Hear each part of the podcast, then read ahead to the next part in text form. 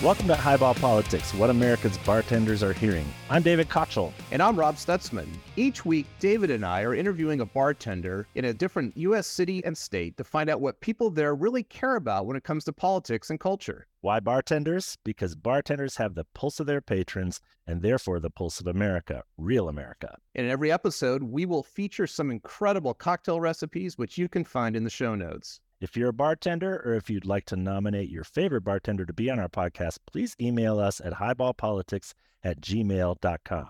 Today, we're talking about the just completed Republican Iowa caucus. Kochel and I were both there in Des Moines. Not only do we observe the goings on, but we practice our craft in a local tavern and had a wonderful conversation with an unexpected guest, Rupert, who we'll get back to here in a moment. Yeah, so today we're going to tell you everything we learned about Rupert, his observations, as well as our own experiences on the ground in Iowa.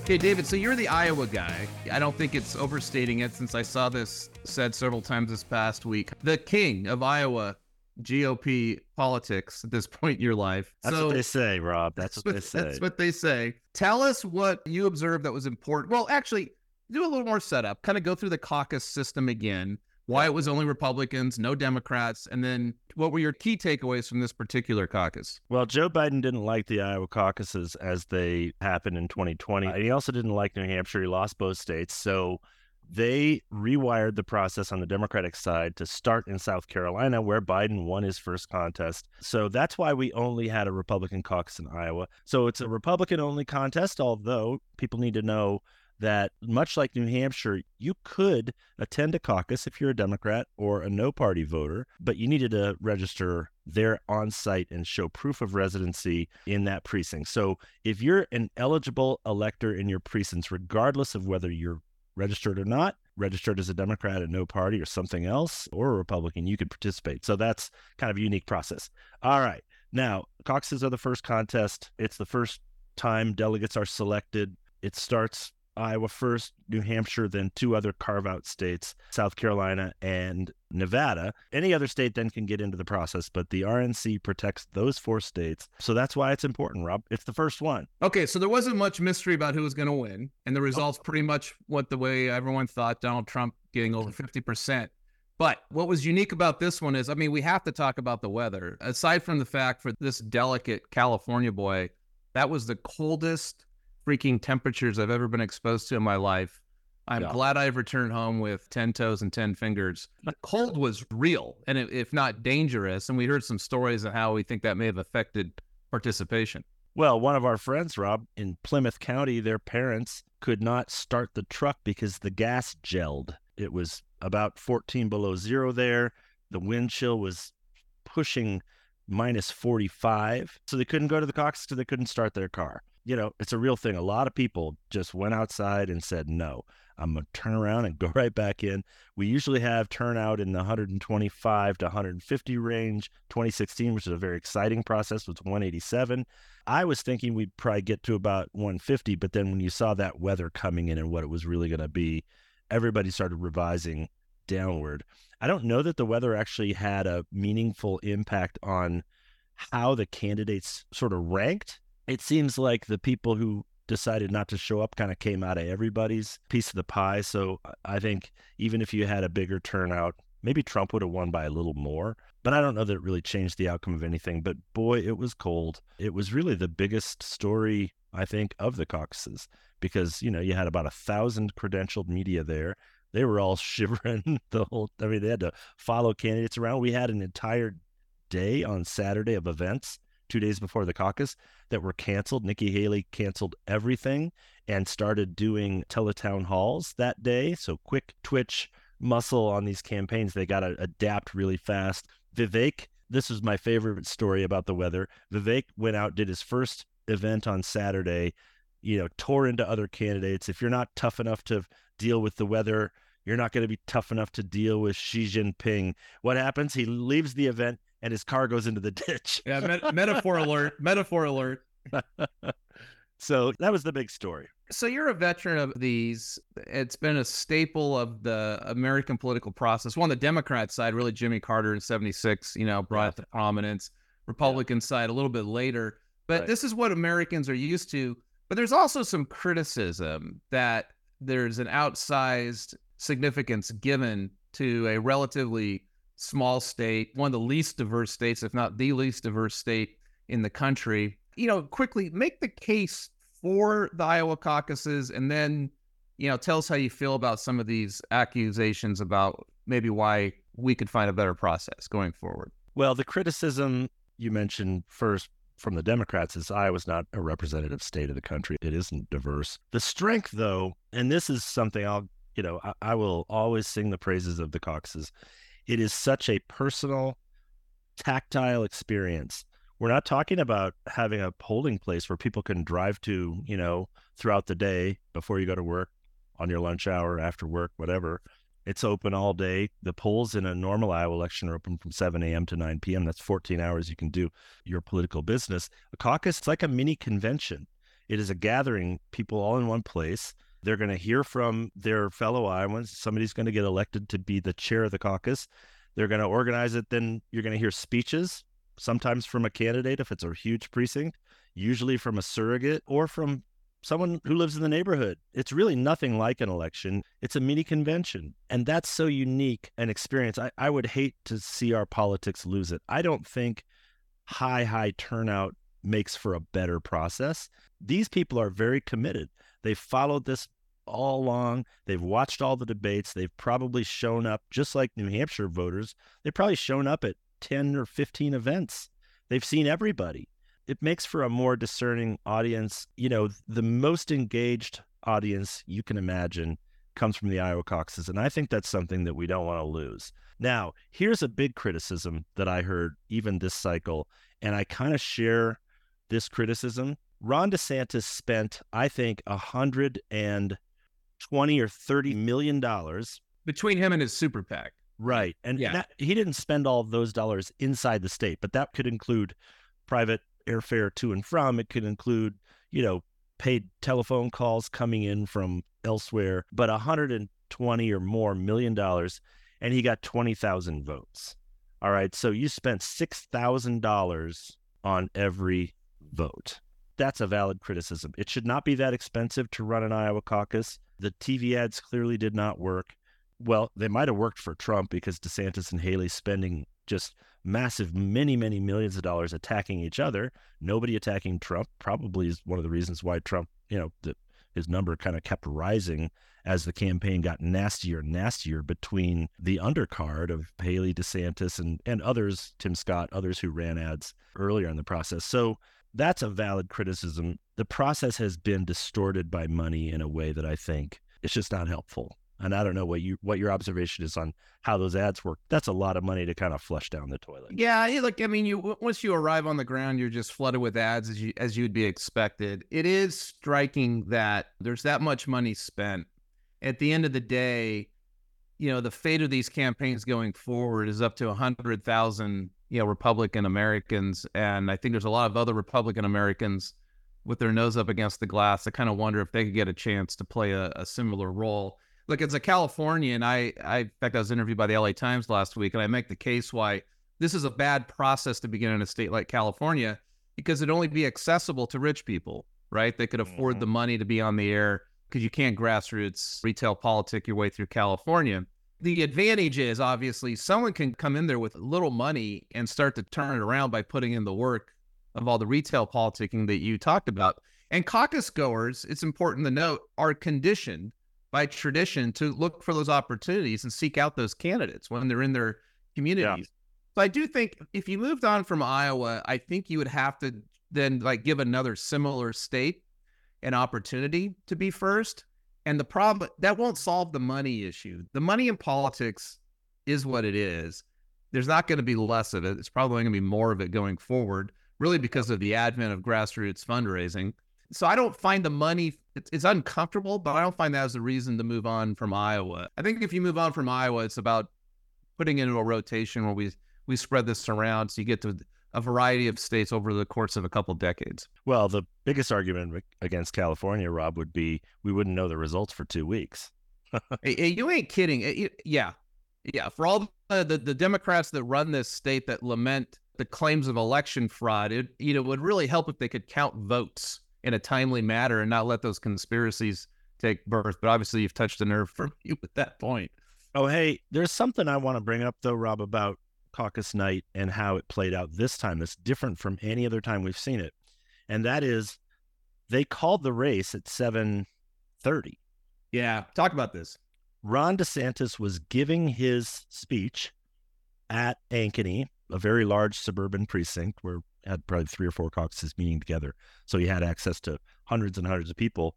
He was in the middle of his remarks when the race was called by CBS and then by AP. People were getting it on their phones while he was still speaking. I mean, they hadn't voted yet. It's crazy. And I I am with the people who are angry that the media decided to do that just because they could. It is unhealthy for the process for that to happen. I get calling a race when the polls close. You can talk as a Californian about being on the West Coast. You've got voting open and they're already starting to call states back east. But this was really egregious. You're right there. You're everybody's sitting right there, hearing from all these different speakers in their caucus, and everybody already knows who won. It's crazy. Yeah, a couple thoughts on that. One, one, I think it was CNN, not CBS, that went first. Did they go first? Okay. Yeah, it was C- CNN, then AP. I got interviewed by the Des Moines Register, poor reporter down in the Marriott lobby, knowing she'd find somebody, and there, there we were to kind of comment on this quickly on deadline because DeSantis dug in on this, right? It was an opportunity yeah. for him to, to, attack attack the, the liberal media for rigging results. The way because of the caucus, I don't think it affected turnout, right? I mean, people were either in their meetings or not. But they had in, to be in the room already. Yeah, it was incredibly bad form. It's just disrespectful yes. of these people. You know, I think CNN made a real bad call in doing that. You know, we have a lot of friends there and we kind of root for CNN as an organization to increase market share, but I think they made a bad call on that shame on AP because once AP goes, then everybody then everybody goes as well. Just need to be more more respectful and not to insert themselves into the process like they did. Yeah, it's not an election. It is a convention.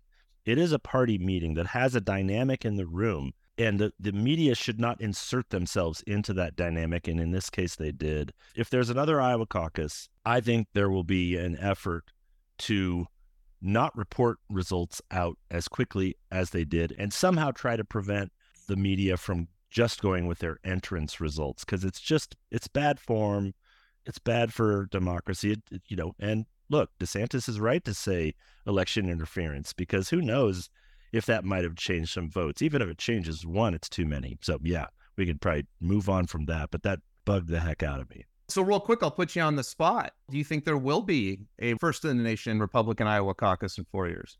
I think there will be. I think there will be some resistance to it. Uh, there's always a kind of a few people at the RNC will take a run at us.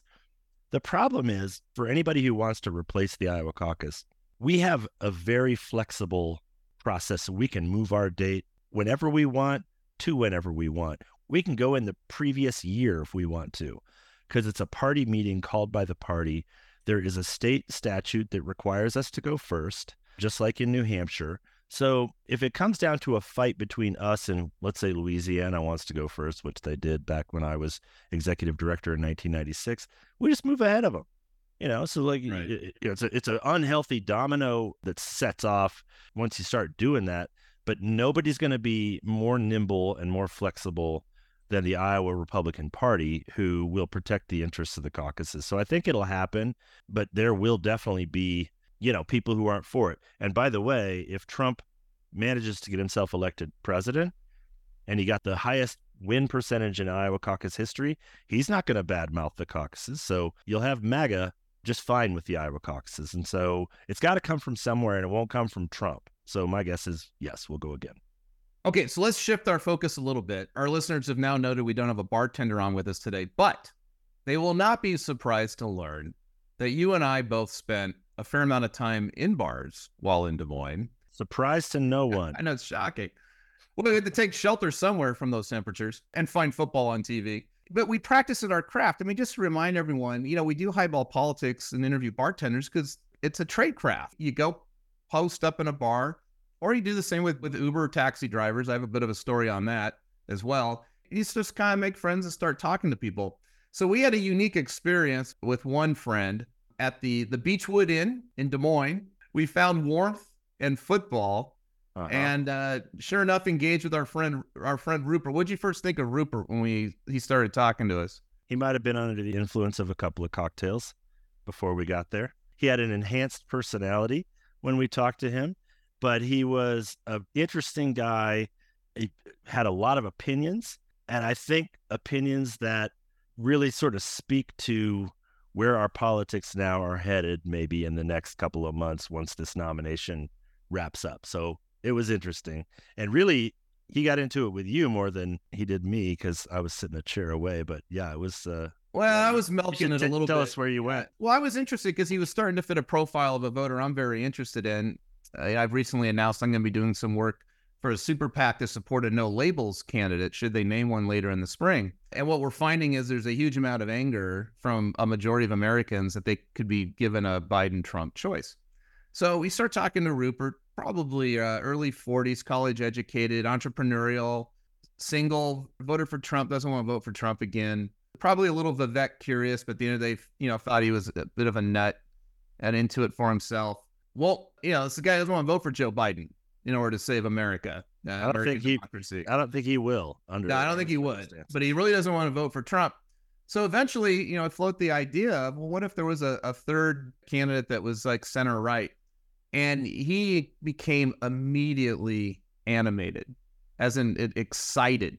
That yeah. is what I'm looking for. And it was really instructive to me to see this out in the wild, if you will, to see this type of voter it was kind of a mix of uh, libertarian on social issues, fairly conservative on economic issues, but a voter like that just feeling like he's got nothing to vote for if the choices are Biden and Trump. Yeah, no, he was animated for sure and exercised, and you did lead him along a little bit. And it was interesting because as you started kind of, okay, well, what would that person look like? You kind of ended up, well, it wasn't going to be a politician, most likely. Not from Washington, at least. Yeah. At least not a Washington politician, maybe a governor, maybe. It felt to me like it needed to be someone a little bit populist because he kind of had that feel to him. And his dad, Rupert's dad, had served in Vietnam and had ended up going into kind of some kind of military contracting after the fact. So he was really taken with the idea of someone who could come out of the military a little right of center, but like a guy who could get shit done. And I feel like he was pointing you in a direction that said, okay, we need somebody who's outside of politics, maybe above politics, but who is a ball buster, who'll get stuff done because the country's really, the country's messed up right now. I want somebody who just will take it and grab it by the lapels and shake it a little bit and kick the hell out of the Capitol and members of Congress and really change Washington. He was looking for a big change from a completely different place than, you know, than we normally see. I was taken by how he felt strongly about it. I mean, this was a guy, as you said, he'd had a few. He was a little uninhibited, which was, you know, served our purposes. Right. But he was he was losing a massive parlay during the Cowboy game. uh, so we were able to take his mind off of his betting losses. Where online betting is legal in Iowa, by the way. Interesting. Yes, it is. Yes, yeah. it is. Uh, but I, was quite taken by the emotion they shared, and I loved it because there we were sitting in a bar, and a basically an impromptu highball pod, you know, breaks out on the scene. Right. We should have almost whipped out a microphone and started doing it, but yeah, uh, it's noisy lost, in the bar. Would have lost the authenticity, right? Yeah, sure. Yeah, like, he was. He kept saying that Hannity was going to be there the next day to talk to real Americans. I'm not sure if that was true or not, but uh, I don't think it was. Yeah, yeah, I don't think Hannity goes to the Beechwood tap. It would. It would do Hannity some some good if he did, maybe. so one other quick one because we talked about drivers too. So you know, yeah. get into Iowa after this winter hellscape I arrived in Iowa on time and sit for two hours and 15 minutes on the tarmac waiting for enough staff to come open a gate. So I, I thought I was in my winter tomb sitting there in the plane on that tarmac with, you know, 10 below outside, 30 degree below wind chill, but made it in. Then had to try to find a car. Well, eventually I, an Uber comes for me and it's a young man, probably about 30 years old, who is an Army reservist and whose young child, newborn, was in the hospital, but doing well and getting ready to discharge. But they'd been living their lives at the hospital, and he got away for a little while, make a little money driving driving Uber in the middle of this winter storm. I said, "Well, you're you know you're busy," and he didn't, you know, no idea that I'm from politics. I go, "What, what are you going to caucus?" He goes, "Oh yeah, I'm a caucus goer. I'm going to caucus for Vivek." And he goes, hmm. I've met him a couple times. And he goes through his whole thing on how he likes Vivek, including the fact that Vivek is basically an isolationist. I mean, here's a guy that's a soldier that was casting a vote because of the anti-war position, an intervention position of Vivek. I'm like, okay, this is the new the new 30 year old army voter is a Yeah. is an isolationist. So that was fascinating uh, to me, and it also fit the type of what we knew of who Vivek was in- connecting with. To the extent that he did do something interesting, is he was I think I don't think he was just getting Trump voters. I think he was actually engaging young voters like this young man who actually don't want to vote for Trump either. But we're finding something new and different in this younger candidate who had very strong feelings about these types of issues. Well, almost 8% of Iowans agreed with that guy. And I was a little surprised. I expected to see Vivek down lower. Hey, let's talk for just a minute about what we think the results did to the race. I'll give you my quick rundown. Trump being over 50 was important because if he's if he's under 50, that means over half of Iowans, which is a pretty MAGA state, said no. Nikki running two points behind DeSantis might have been the worst case for both of them. If Yeah. DeSantis finishes third, he could go back to Tallahassee and you know, resume his life. If he limps past her at 21, losing to Trump by 30 points, he's kind of obligated to stay in the race. And then Nikki loses the momentum argument that she really wanted to take her into New Hampshire. So it feels to me like the caucuses, well, for my own politics, it didn't deliver what I wanted. There was a little bit of a, you know, with DeSantis and Haley just savaging each other and kind of ending up both you know, down around 20%, a little bit of kissing your sister. Nothing came out of it. Nobody got any momentum except Trump. Because, I mean, if you're going to stop him, you got to stop him somewhere. Iowa looked like a place you could. New Hampshire then looked like the place where he's more vulnerable. It's been in single digits in some of those polls. But I just don't think that a result out of Iowa that we got gave anybody what they wanted except for Trump because he's status quo. He's the incumbent and you know he did what he needed to do he was he was not far off of missing his mark but he hit it that's my take what's yours So New Hampshire is Tuesday. Yeah, I mean, you had talked about there'd be two tickets out of Iowa. Usually there's three, and I think we ended up with obviously Trump's Two- ticket out. two and a half Two yeah, two and a half. Nikki and Ron are in this interesting space. DeSantis is just heading right to South Carolina, which will be about four weeks from now. But Tuesday's New Hampshire, and this is the big opportunity for Haley. My sense is she has to beat Trump and make him bleed, or I think it is. It's just all done. I mean, I don't know where she would win again, no or wouldn't win, have a chance to win again if she doesn't win in New Hampshire. Do you agree she has to win? yeah she has to win absolutely because it, it creates a dynamic where all of a sudden trump looks like he's not totally inevitable he'll make the argument well that's a bunch of independents and democrats. But she can use the argument well yeah but that's what we need to beat joe biden and i can get him. But if she doesn't get that done she comes up even five points short. Yeah i think we're we're packing it up after south carolina. He goes on and secures the nomination. There's 1200 and some delegates chosen between uh gosh march 5th and march 19th some Yeah, yeah. 21st maybe uh, something like that Yeah, And- and mathemat- like- mathematically, it should be done by then. There's some speculation out there. I think the DeSantis camp is putting out that he's going to scale down. He's already laying people off because he's out of money, but he's going to hang around. And there's a theory, you know, hang around. Trump's old, erratic, and in court a lot. So we'll we'll see if the hang around uh, strategy for Ron ends up being something that pays off or not.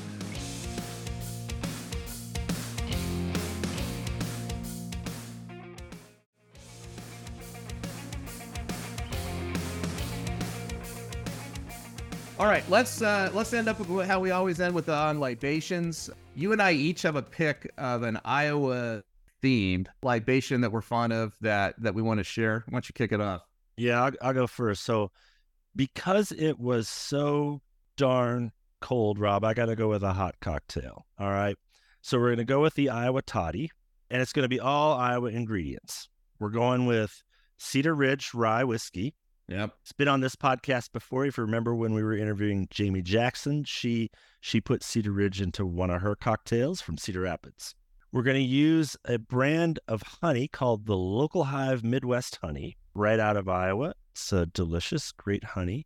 And then we're going to turn to Jefferson, Iowa, in Greene County, and we're going to go with Deal's Orchard apple cider. It is absolutely fabulous. And so we're going to do about three inches of Cedar Rye Ridge.